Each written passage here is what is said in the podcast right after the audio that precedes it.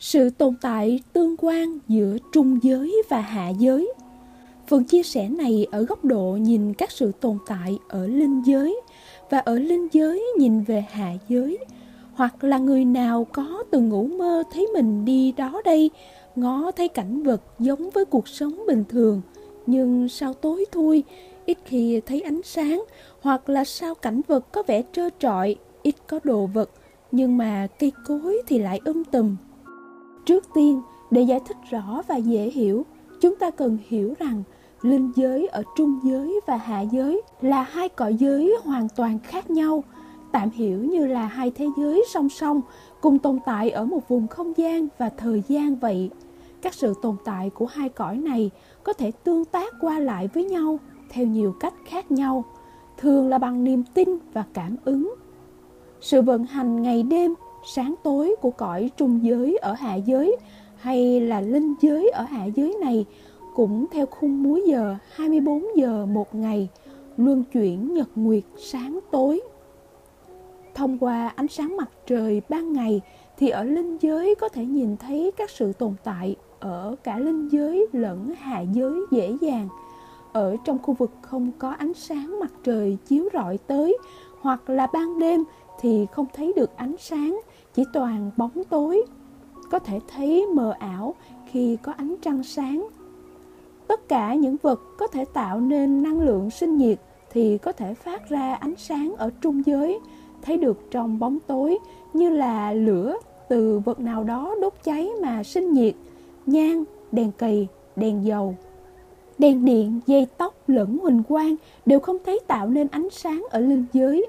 Có thể một số loại đèn cao áp sinh nhiệt độ cao thì phát sinh được chút ánh sáng yếu ớt. Tất cả những sinh vật đang sống ở hạ giới như là cây cối, côn trùng, động vật và con người thì có phát nhiệt lượng và tâm tình rõ ràng, nên có chút ánh sáng ở linh giới. Có thể thấy được là có sự tồn tại dù trong bóng tối vẫn thấy. Sự tồn tại mang tính thiên nhiên như dòng nước chảy, núi đồi, mặt đất và đá tảng, đá cuội có thể thấy mờ ảo trong bóng tối. Có những sự tồn tại ở hạ giới nhưng ở linh giới thì không có, do khí lực của sự tồn tại ấy quá ít, quá yếu ớt, vì là hợp chất như đồ vật dụng trong gia đình, quần áo, giày dép, bàn ghế nhựa, đồ gỗ thì có thể thấy được. Nhà cửa thì nếu là nhà xây dựng lên lâu năm, đã hấp thụ được linh khí thiên địa và năng lượng sống của con người ở đó, thì thường khoảng hơn mười năm có thể sẽ xuất hiện sự tồn tại ấy ở linh giới. Một số trường hợp sự tương ứng giữa hạ giới và trung giới không giống nhau về không gian, như là một căn nhà một trăm mét vuông ở hạ giới vị trí A, nhưng có khi ở trung giới sẽ không thấy có căn nhà nào ở vị trí A đó. Hoặc là sẽ thấy căn nhà đó nhưng mà có diện tích nhỏ hơn một trăm mét vuông, là khi căn nhà đó được xây từ lâu với diện tích nhỏ, sau này mới cơi nới xây thêm mới ra diện tích một trăm mét vuông. Nhưng ở linh giới thì phần diện tích cơi nới xây thêm này không có nhiều linh khí nên không có tồn tại vậy. Hoặc là ở linh giới nhìn thấy kiến trúc nhà đó khác với hiện tại, do nhà cũ thì có khí lực rất lâu nên có ở linh giới phần thể hiện khí lực ấy, còn nhà mới xây lại do sửa chữa mà có hình dáng hiện tại thì chưa có linh khí nhiều nên ở linh giới không thấy được kiến trúc mới. Có khi ở linh giới lại thấy được không gian căn nhà A đó rộng hơn một trăm mét vuông rất nhiều so với diện tích một trăm mét vuông ở hạ giới. Việc này do nhà ấy tích tụ được nhiều linh khí, pháp giới được mở rộng nên sẽ thấy như thế.